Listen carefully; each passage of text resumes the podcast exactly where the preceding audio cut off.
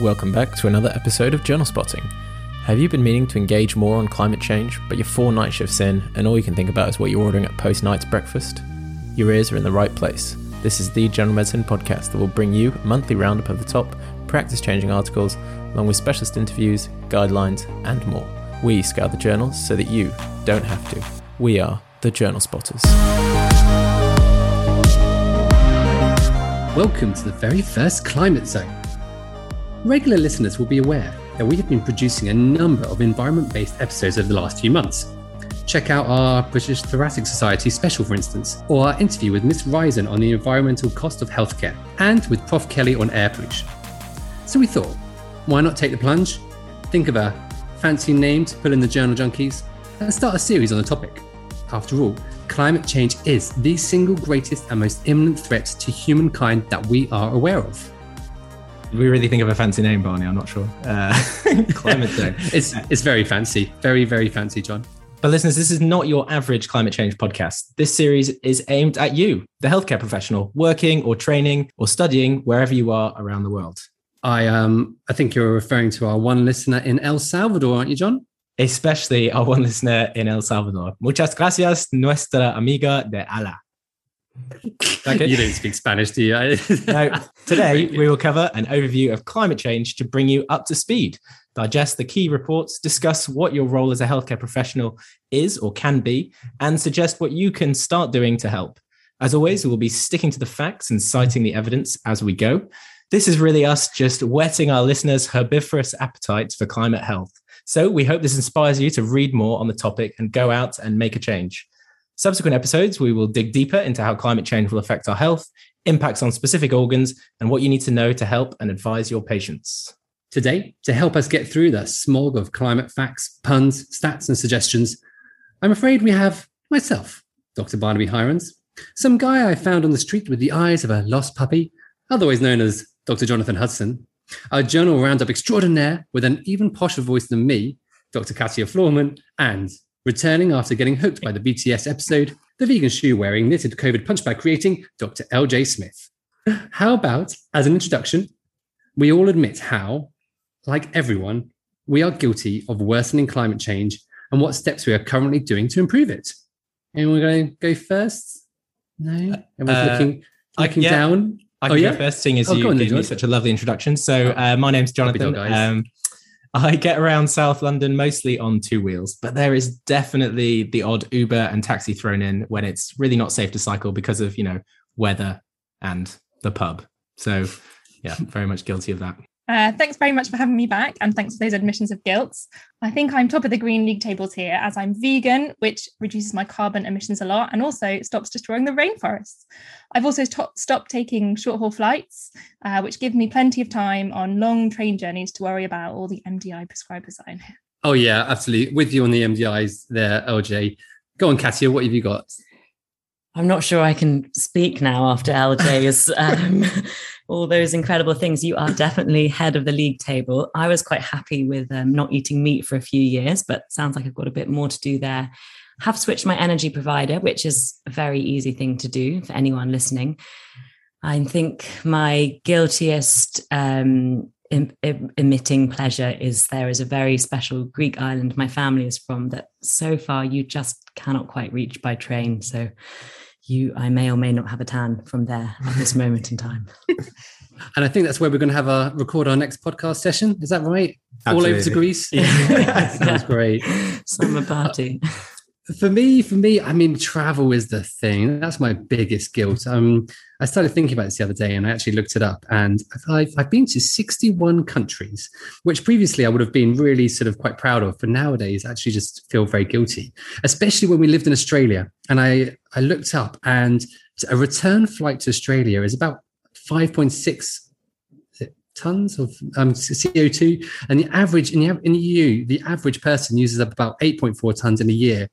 And wow. we may have gone back and forth a couple of times for weddings during that time. So I did spend a huge amount on um, carbon offsetting, but that clearly we all know is not the answer and does not undo the damage you've done. And Barney, to so, make you feel more guilty, the average Ugandan, I was looking this up the other day, emits 0.16 tons. Oh my so, god, that does make yeah. me feel more guilty. Thank you, John. Yeah, Thank you. right. um, so personally, to offsetting it, we cycled cycled to work, and we've barely flown um, in the last few years. Made it a bit easier by COVID, but even for before that, we were just doing of essential flights um, and things like this podcast, trying to get the education out there to um, make other people feel as guilty as me. Brilliant. That's the key. So, before we get stuck into the introduction to climate change that we've got, uh, don't forget, listeners, to rate us on Apple Podcast. If you enjoy the show, check out our website, troll us on Twitter, dance with us on TikTok. Actually, we don't have TikTok yet, so don't do that. Well, you can. Or just send us some feedback on our email, journalspotting at gmail.com. Uh, Barney, do you want to kick off proceedings with a fairly daunting challenge, which I'm going to give you, which is can you just summarize what climate change is all about and, you know, how we got into this mess? Let's say maybe keep it under five minutes. I mean, just think about making it shorter than your rants about oxygen prescribing, and you know, that'll be easy. I will try my best, John. I will try my best. All right. Um, let's keep it simple. And uh, I'm going to start like most eye rolling grand round presentations, and I'm going to start with a definition. So, thank you, National Geographic. Climate change is the long term alteration of temperature and typical weather patterns in a place. This could refer to a particular location or the planet as a whole there are numerous possible reasons a change in climate could occur. So, I mean, you know, over the history of the Earth, there's been at least five ice ages. But usually, and for the purpose of this podcast series, when we say climate change, we are talking about the devastating effect that humans are having on the environment. So, team, quick question How long ago did we first start considering climate change caused by humans? I mean, it must be a while ago. We've been doing science quite a long time. So I reckon people have been thinking about this for a while and they've noticed that things are changing. I don't know. I'm going to say the 1700s.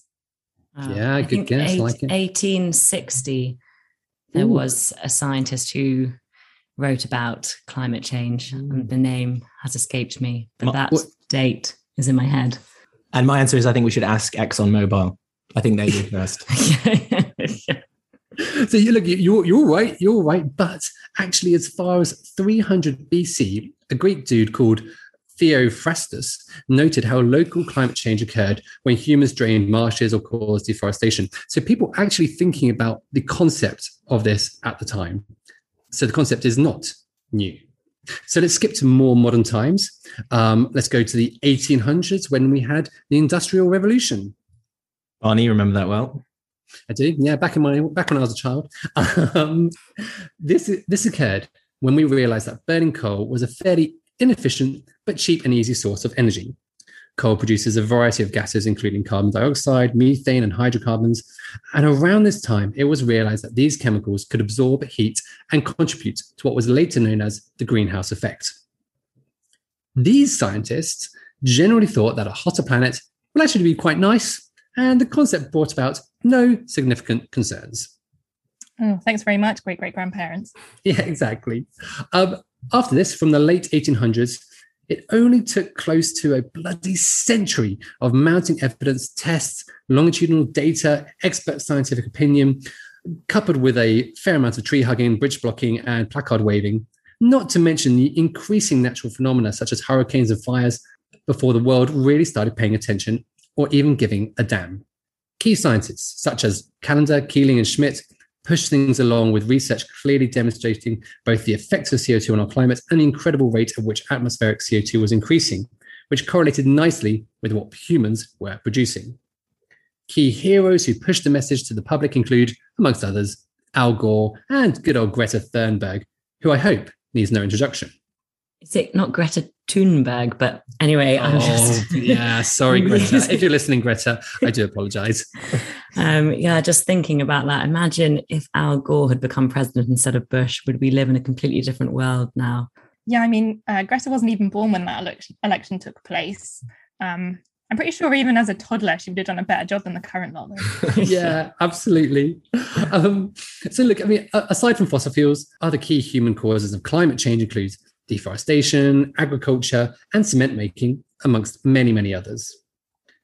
Bring on the 1980s, where there was very clear evidence of a significant increase in the number of shoulder pads, perms, Pac Man posters, and global temperatures. In 1988, yes, legendary cartoon Count Duckula burst onto our tiny, deep television boxes. but it was also the hottest year on record.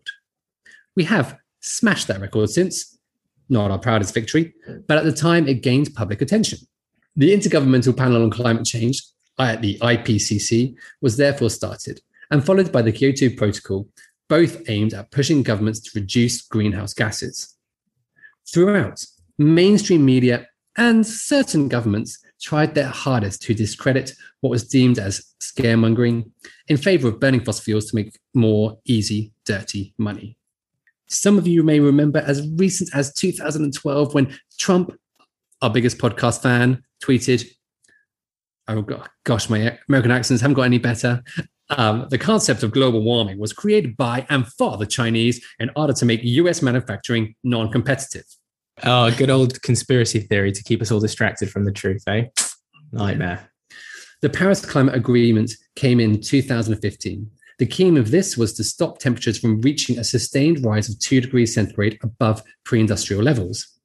2 degrees was thought to be a crucial tipping point that would cause catastrophic and potentially unsurvivable climate issues around the globe.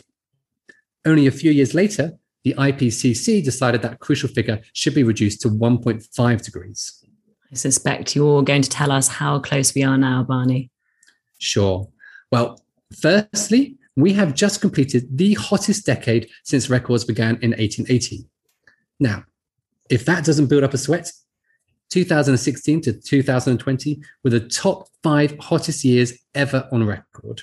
2020 tied hottest with 2016 at 1.25 degrees Celsius above pre-industrial levels. That sounds that sounds pretty bad. But I remember there was some discussion that this was partly explained by the El Nino effect. Yeah, yeah, absolutely true. Uh, um, in 2016, there was El Nino, Nino, which means global temperatures were naturally expected to be a bit higher. We cannot use the same excuse for 2020, unfortunately.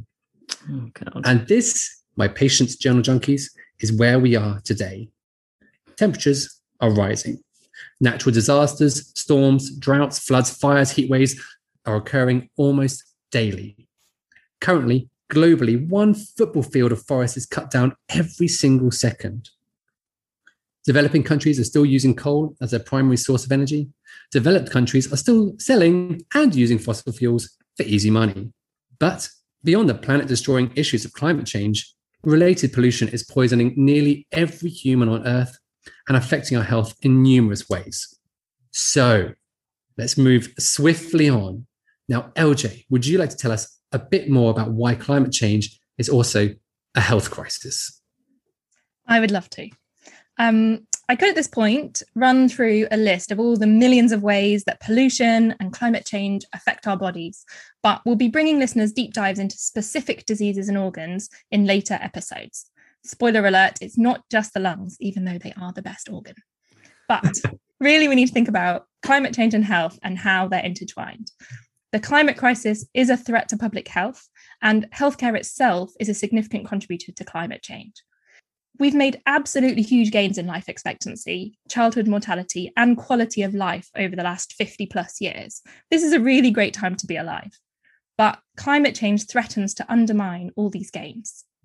The Lancet Commission on Health and Climate Change really is essential reading and describes climate change as the greatest global health threat, and for good reason. Wow, the greatest global health threat. They really are not mincing their words. They're really not, but it's all backed up with data.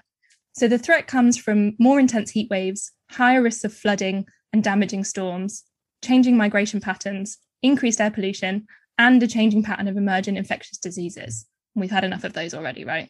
Many populations, particularly in the global south, are already experiencing these threats and have been for years. In addition, population displacement and armed conflict over productive land risk destabilizing economies, states, and therefore healthcare systems. And these are also all major threats to public health. The healthcare sector is also not an innocent victim in climate change, it's a cause. As healthcare professionals, we therefore have a vital role to play in mitigating climate change. This is also not optional because there's legislation now which means that the healthcare sector will be forced to reduce its emissions. Here in the UK, back in 2010, NHS trusts started to become subject to the government's carbon reduction commitment, and this requires them to pay up front for each year's energy related carbon emissions. The 2020 report, Delivering a Net Zero NHS by Sir Simon Stevens, part of the Greener NHS strategy, goes much further and has committed the NHS to be the first carbon net zero healthcare service by 2045. This is something really to be proud of. Already, NHS organisations are being measured and judged on their environmental credentials, and increasingly, environmental cost effectiveness will become as important as financial cost effectiveness in medical care. Now, I, I think, um, Katia, you're going to touch on this subject, including the Lancet report, but I just want to point out that this change is really exciting.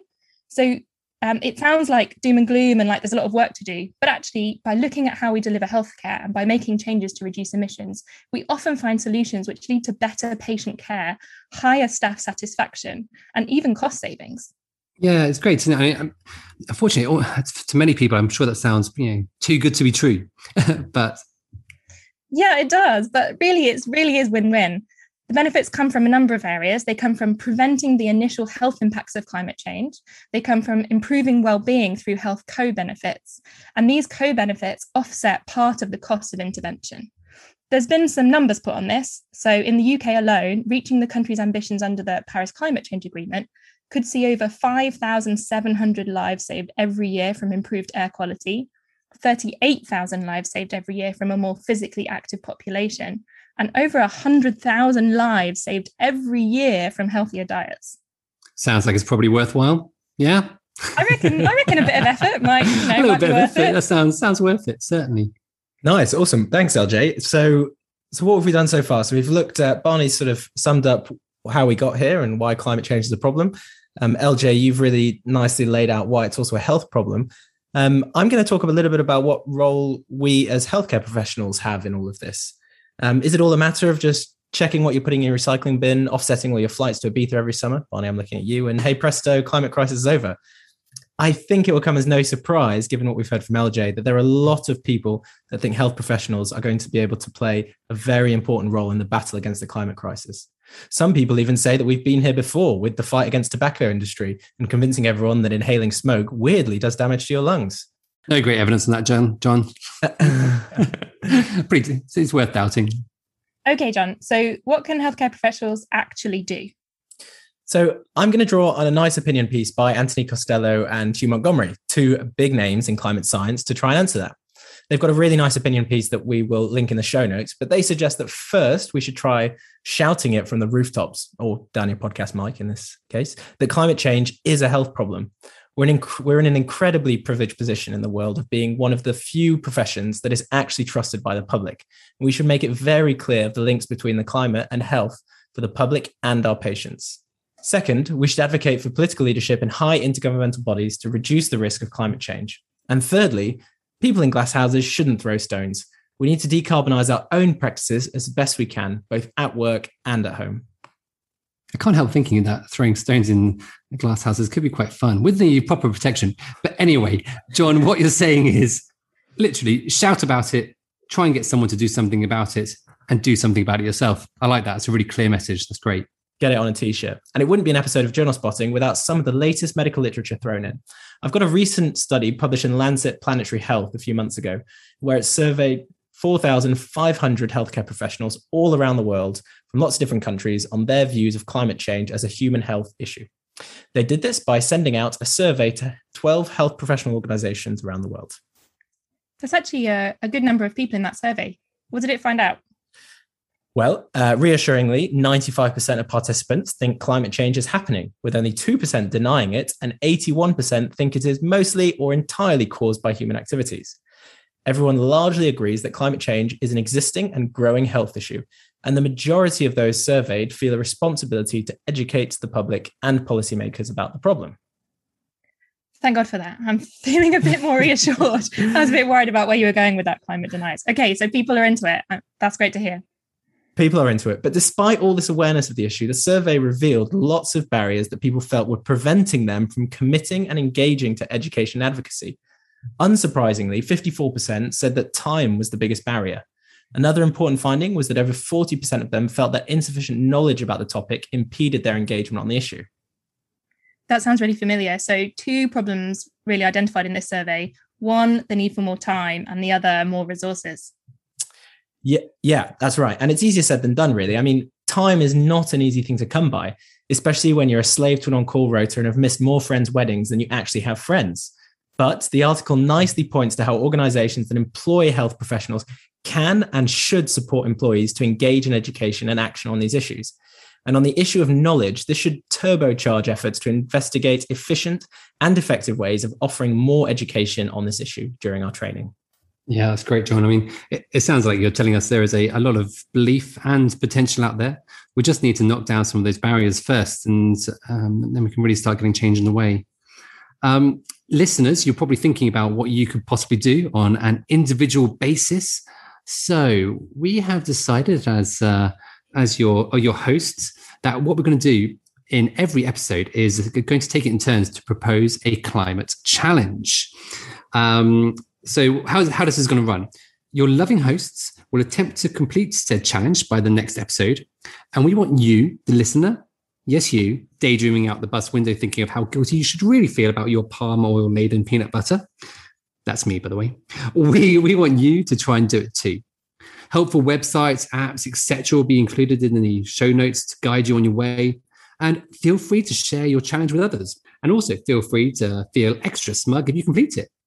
Please let us know how you get on with pictures, tweets, anecdotes, etc., um, which you can send to us on Twitter, email, Instagram, or whatever. Awesome stories we'll get a mention on the next show, and you may even win yourself some incredible journal spotting merchandise. Incredible merchandise. Barney, please, what is this? well, um, so far it mainly includes journal spotting mugs, whoopee, and some badges. So, uh, you know, you could be in luck, listeners. I mean, those sound pretty good. They sound pretty incredible to me. We get, we're working on some journal spotting Tupperware.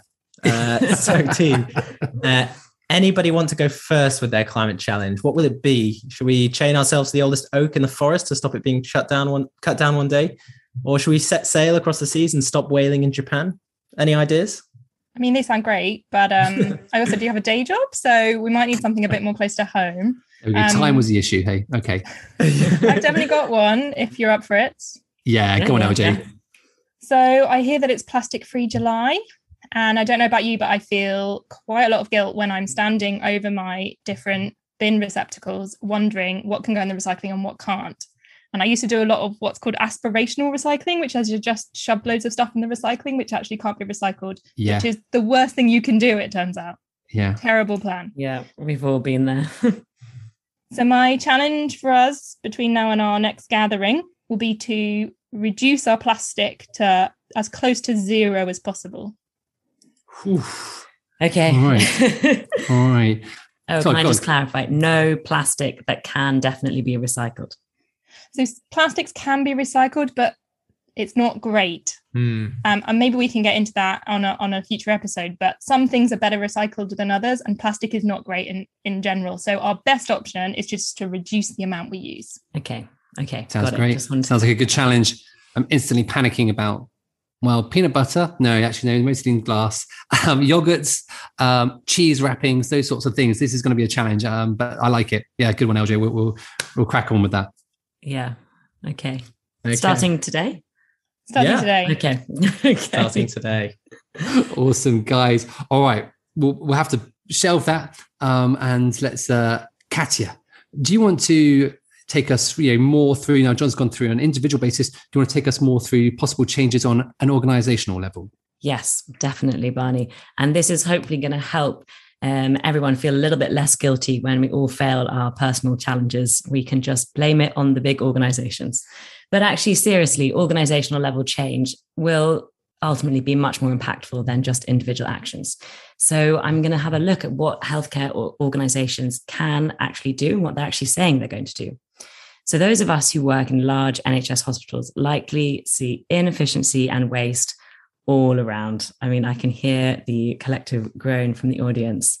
Yeah, I mean, absolutely. I think it, and it varies a lot from hospital to hospital, and it's one of those things. Once you once you start seeing it, it's really difficult to unsee, and it's, you know you can take up a lot of your your mental load during the day. Yeah, uh, what I mean, I can think of so many so many things. I'm just it's all flashing before my eyes now. But what what are your guys' pet peeves? you can share? But I, the, the the way the recycling bins are used in hospitals is just I don't know. You open it, dreadful. there's a plastic glove. Yeah. you know it's it's gone. Yeah, every time. LJ, what are your pet peeves? I just I can't bear the amount of just plastic we use. I mean, really, do I need to put an apron and gloves on to go within the curtain area of my patient? Like, that's a lot of plastic for what seems to be very little benefit. Yeah. yeah. I mean, how many patients are actually going to sort of vomit all on your top on every single one? Yeah. I mean, No, it has that's crazy. happened, but it's not a daily occurrence. So I think I Yeah. could forego a few of those aprons. No, I agree. And then, you know, things like the procedure kits, um, where you open them up and there's a huge amount of stuff in there and they're all individually wrapped and some are better than others, but it's that's the sort of thing which every time I sort of roll my eyes. And then you then you realize that for some reason you've lost, you've broken something or dropped something, and you're like, the only other decision I've got is to open up another one, and that makes you feel really terrible. So yeah. Yeah. Anyway, Kath, yeah. Okay, so I'm sensing a theme of essentially plastic, which is great given our challenge.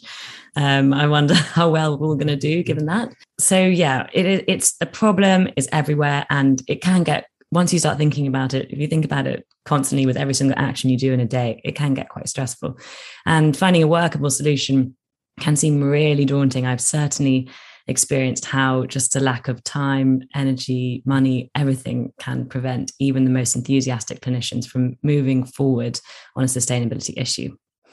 The health service, as we've alluded to, and LJ described very eloquently, does play multiple roles in reversing the climate crisis. And of course, it's a huge emitter itself. So let's just cut to the chase. The number we've all been thinking about. What is the NHS's contribution to UK greenhouse gases, guys? Oh, I know this one, so I'm not. I'm going to let you guess. Well, uh, Chantelle Rizan, I think she um, we- she was in episode um, I think it was 25, uh, told us it was around the five percent mark. I think is that right? exactly. Exactly. It's 5%. And the contribution from healthcare globally is pretty similar to at around 5% of total emissions. Okay, so about one twentieth of the total greenhouse gases um, emitted globally is from healthcare. I mean, Yeah. yeah, it- it- gosh, yeah, it makes you think about all those things we've been saying, isn't it, and how important it is. Yeah. Yeah, and it's and it's difficult because we're not really the ones with the power to not wear the plastic aprons. But anyway, we can we can think about it a lot. So I just wanted to talk a bit about where the where these emissions actually come from. The Lancet published a great paper quantifying the carbon footprint of the NHS in 2019. So they did some top down um, and bottom up data and modeling, and with that came up with what they called a hybrid model that calculated NHS emissions in carbon dioxide equivalent units. Okay, cool. And what do they find, Katya? So actually, most emissions, so 62%, came from the supply chain. And the bulk of that was from manufacturing goods such as pharmaceuticals and chemicals and medical equipment. Delivery of patient care was the next biggest emitter at 24%. And then that was followed by travel, of which they included patients, visitors, and staff at 10%. So that's the breakdown. Then they did talk about the progress we've made. So there was actually some good news. We're not going to be all doom and gloom on this podcast. We've seen a reduction in carbon dioxide equivalent emissions of 26% since 1990. So that's a total of 25 megatons of an equivalent of greenhouse gas emissions. So to put that in the context, it's the same as removing emissions from 5.5 million cars driven for one year.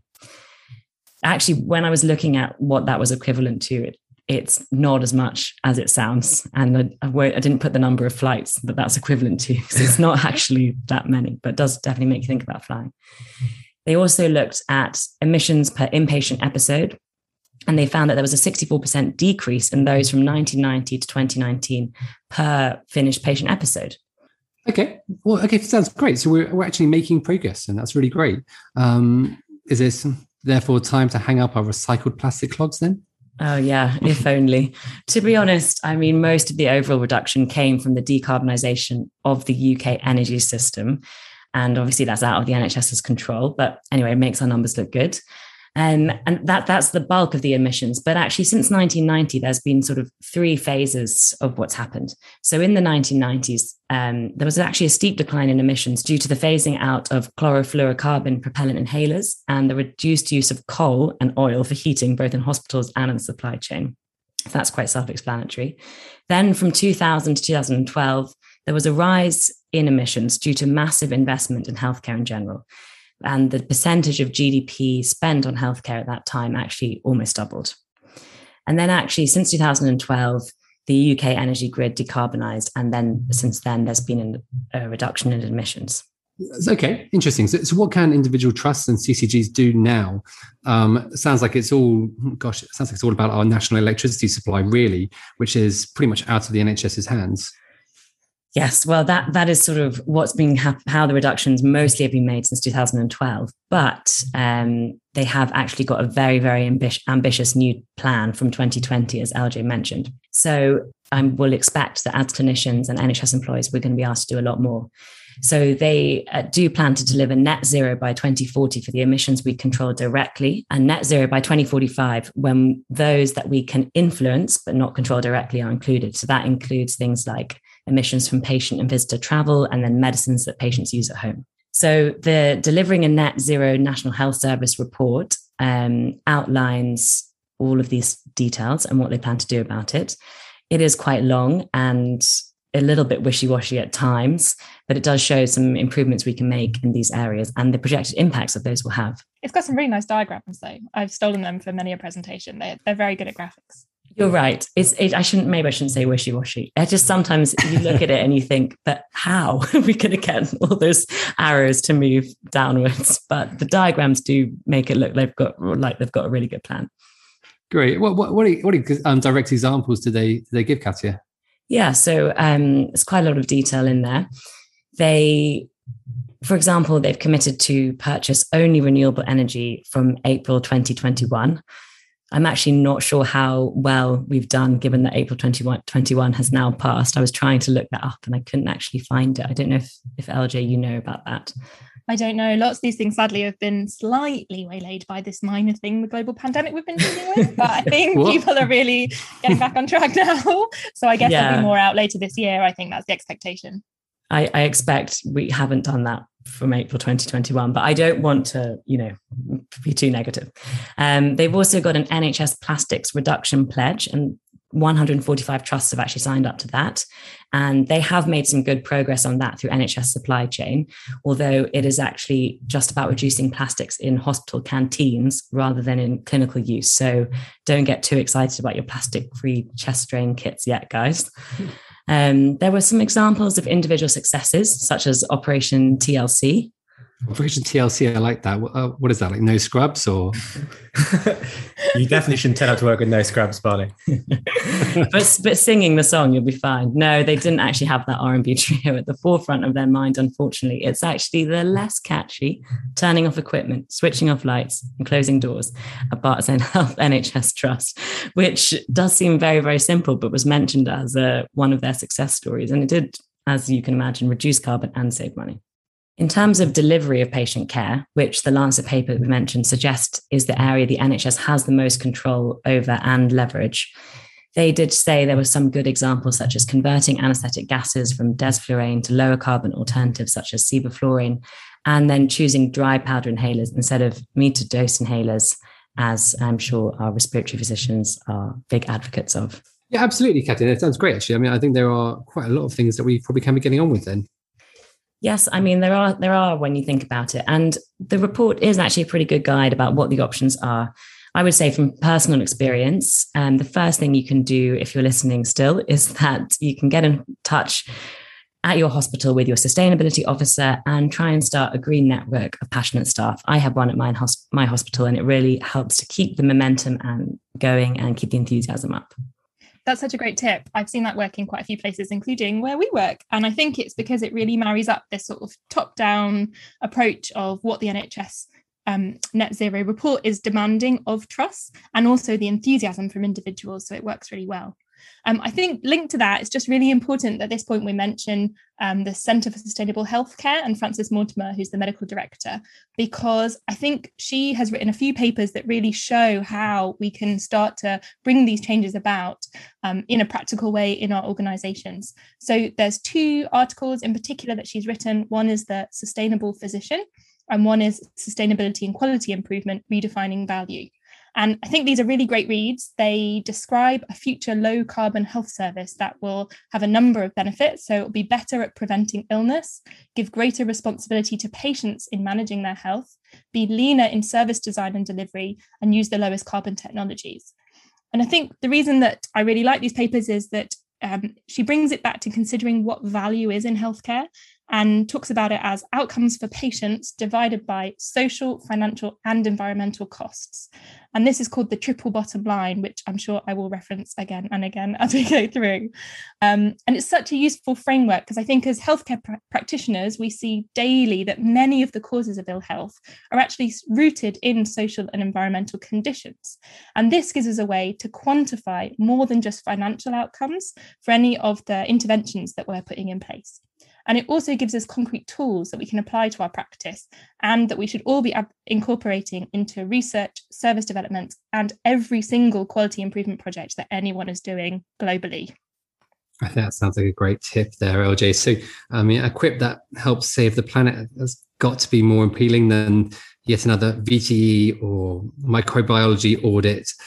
um, so, yeah, that's awesome. And let's just go through those um, that triple bottom line again. So it's uh, um, you know, the outcomes for patients divided by social, financial, and environmental costs. And that's what we, we should be thinking about. Brilliant. That's yeah. it, absolutely.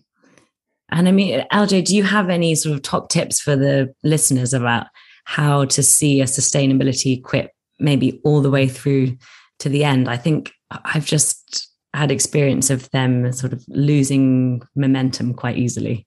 Yeah, I think probably the best tip would be to make sure you're aligning what your trust or your supervisor wants, and then also aligning your own values and sustainability in there. So any any quality improvement project can be a sustainability project, and that's just by adding these different values in. So if, for mm. example, we did one recently where we were looking at oxygen prescribing, I know that's Barney's favorite topic, um, and we added in um, looking at the environment environmental impact in terms of CO2 equivalents of the oxygen wasted by poor prescribing. And so mm. it was mm. already aligning with what the trust wanted and what the department wanted, but it was also a bit more inspiring for the junior doctors who were going around measuring all the flow rates. Yeah. And then you, you sort of have another thing that keeps you going and gets you excited about doing definitely. Yeah i mean it's hard to get people uh, excited about quips but i find that when you talk to them about sustainability quips suddenly there's new energy. And i think we need these skills. We need to be doing quality improvement to improve clinical care. But if we can align it with sustainability as well it's just win-win-win. Mm. Great thanks so just to bring it back to the Lancet Commission, um, I think this really brings us a lot and is a really great thing to read if you're just going to read one thing. Um, one of the things I love is that it gives us a really hopeful message that in adversity there's opportunity. So climate change is a major threat, and that can feel quite disheartening, but it's also a huge opportunity to redefine social and environmental determinants of health. And what we're aiming for is to create a just future which leaves no one behind. And that's a vision I can really get excited about. I hope our listeners will too, because there are big changes that need to be made, and it will take all of us to make that happen. Thanks, LJ. I mean, it does sound like there is some hope and therefore opportunities to tackle more than one problem at once just by putting some energy into our actions on climate change. I noticed that you talked about creating a just future. What do you mean by that exactly? Yeah, thanks. Um, it's not really the kind of language you use a lot in healthcare, but I think uh, if we remember the basis of medical ethics, the four pillars are autonomy, beneficence, non maleficence, and justice. And I also think it's our job to challenge the norms that brought us to where we are. I mean, we're on the brink of environmental disaster with a system that's not fair and which actively prevents some groups of people from achieving good health. LJ, I think that sounds imminently sensible and absolutely real. Um, I think challenging the norms, bringing about practice changing articles with high quality evidence to our journal junkies ears is is what we're all about on journal spotting and also trying to say journal junkies as many times as possible because i know it annoys john so much I thought we were doing so well to get this far through with only like one mention. Yeah, it's way more than one, LJ. Trust me, I've tallied them. Anyways, uh, get us off it quick. I mean, yes, let's bring it back to the evidence. So there's a yes. lot of evidence out there and actually some really interesting methodology to measure environmental and social impacts that I'm really looking forward to getting into on future episodes because it's really helped to expand my knowledge of different um, methodologies. But for now, I'd also just like to end on recommending a, paper that is a bit radical. It's called Reimagining Public Health. And I'm just going to read a quote that I think really sums up where the conversation on climate change and health needs to be. So the author is Guppy Bowler, and she says, climate change is already here, it's just unequally distributed. From air pollution to food insecurity, housing and displacement, today's crises of inequality and climate are intertwined. And I think this brings it back to, I guess, what I was trying to say at the beginning that this really needs as not to segregate the issues, but to really look at our very messy world and all its messiness. And I think this can be really helpful, um, or it certainly helped me in making it real for our local populations. So, personally, it's really helped me to think about how I can be effective in, for example, reducing air pollution, which affects the patients I see in my clinic in South London, in particular those in lower socioeconomic groups and people of colour. And it's a cliche, but I think global acts local is quite helpful. So I can't immediately fix capitalism, but I can get my hospital to monitor the air quality on our site, and I can get my department to look at inhaler use. And actually, those things really do matter. Fantastic. Oh, LJ, that's super inspiring. And I think it's been a really great introduction to quite a messy, complex topic that hopefully over the next few months, we're going to be bringing more and more evidence to and trying to help healthcare professionals um, sort of understand it more and more. So keep an eye on your podcast feeds for future Climate Zone episodes coming up, um, interspersed with, of course, our usual journal roundups, which we will keep bringing to you. But before we go, uh, maybe it's good to recap uh, a few things. There's been loads in that this episode, which I think has been super interesting, and I think just giving one take-home point from this Climate Zone intro would be really useful. So, um, Barney, I'm going to go to you first. What's your take-home from this conversation? Thanks, John, and thank you all for your hard work and um, looking through all of this. I think for me, it's been really useful just to, you know, to go over my part and to hear you all speak to get a really good overview. Um, I'm going to be very you know, vague and broad, but sort of understanding a few of the percentages, understanding what the problem is, and actually feeling that there's some hope for the future. That's going to be my overall take home from this. Thanks. I, th- I think I wanted to say that my take home was going to be never to go to Australia, but that's probably a bit simple. And actually, it is, I think, to, as LJ said near the end, to put sustainability into every quip that you try and do and to just keep the enthusiasm going that way. And I think that's something I'll take forward in the future. Awesome. Yeah, that was really inspiring. Um, LJ, what's your take home? Um, my take home is that we can achieve a lot together. I know that sounds cheesy, but it's been really nice to chat and it's really nice to have some enthusiasm and to think about how both in our personal and our professional lives we can really make an impact. And something that Katia said um, from that paper that looks at where most of the carbon now is, now that we've done a, such a brilliant job of decarbonising the, the grid, is just a reminder to me to think about how we start to influence supply chains and the things that we have slightly less, more direct, less direct control over. So that's a mm. real challenge for the future, but something I think, yeah, needs a lot of focus. So thanks mm. for for reminding us of that. Brilliant. And it, it might just be because it's one of the last things we talked about. But for me, the thing I'm going to take away is that that quote, LJ, that you shared with us, climate change is already here. It's just unequally distributed. And I think that's really, really great um, quote that we can take away. Hmm. Also, that's just something which I think yeah, health healthcare professionals can relate to nowadays. After after COVID, it's really brought about. People starting to realize that. So, um, trying to figure out how we can tackle it all at the same time would be the key. Lovely, absolutely amazing, guys. So, no plastic. listeners and, and, co-hosts we're going to try and do no plastic for the next well however long until we get our next episode out and we'll we'll give you an update of how that is can we so record guys, it tomorrow? tomorrow morning, 6 a.m. Yeah, before we not, no meals. oh, crap, I got to deliver in. yeah. Brilliant, guys. Thanks again for your hard work. Thank you, listeners. And we will catch up again soon. Take care, everyone. Thanks. Bye. Bye. Bye. You have been listening to Journal Spotting. Special thanks to promotion team Abby and Isabel, logo designer Natalia Florman, and animations expert Costa. Disclaimer time. This podcast is for educational use only. The views expressed are opinions based on our experience, the experience of our guests, and the literature we read. We are not affiliated to an institution. By listening to this podcast, you agree not to use the information we share to make decisions on how to treat your patients or even yourselves.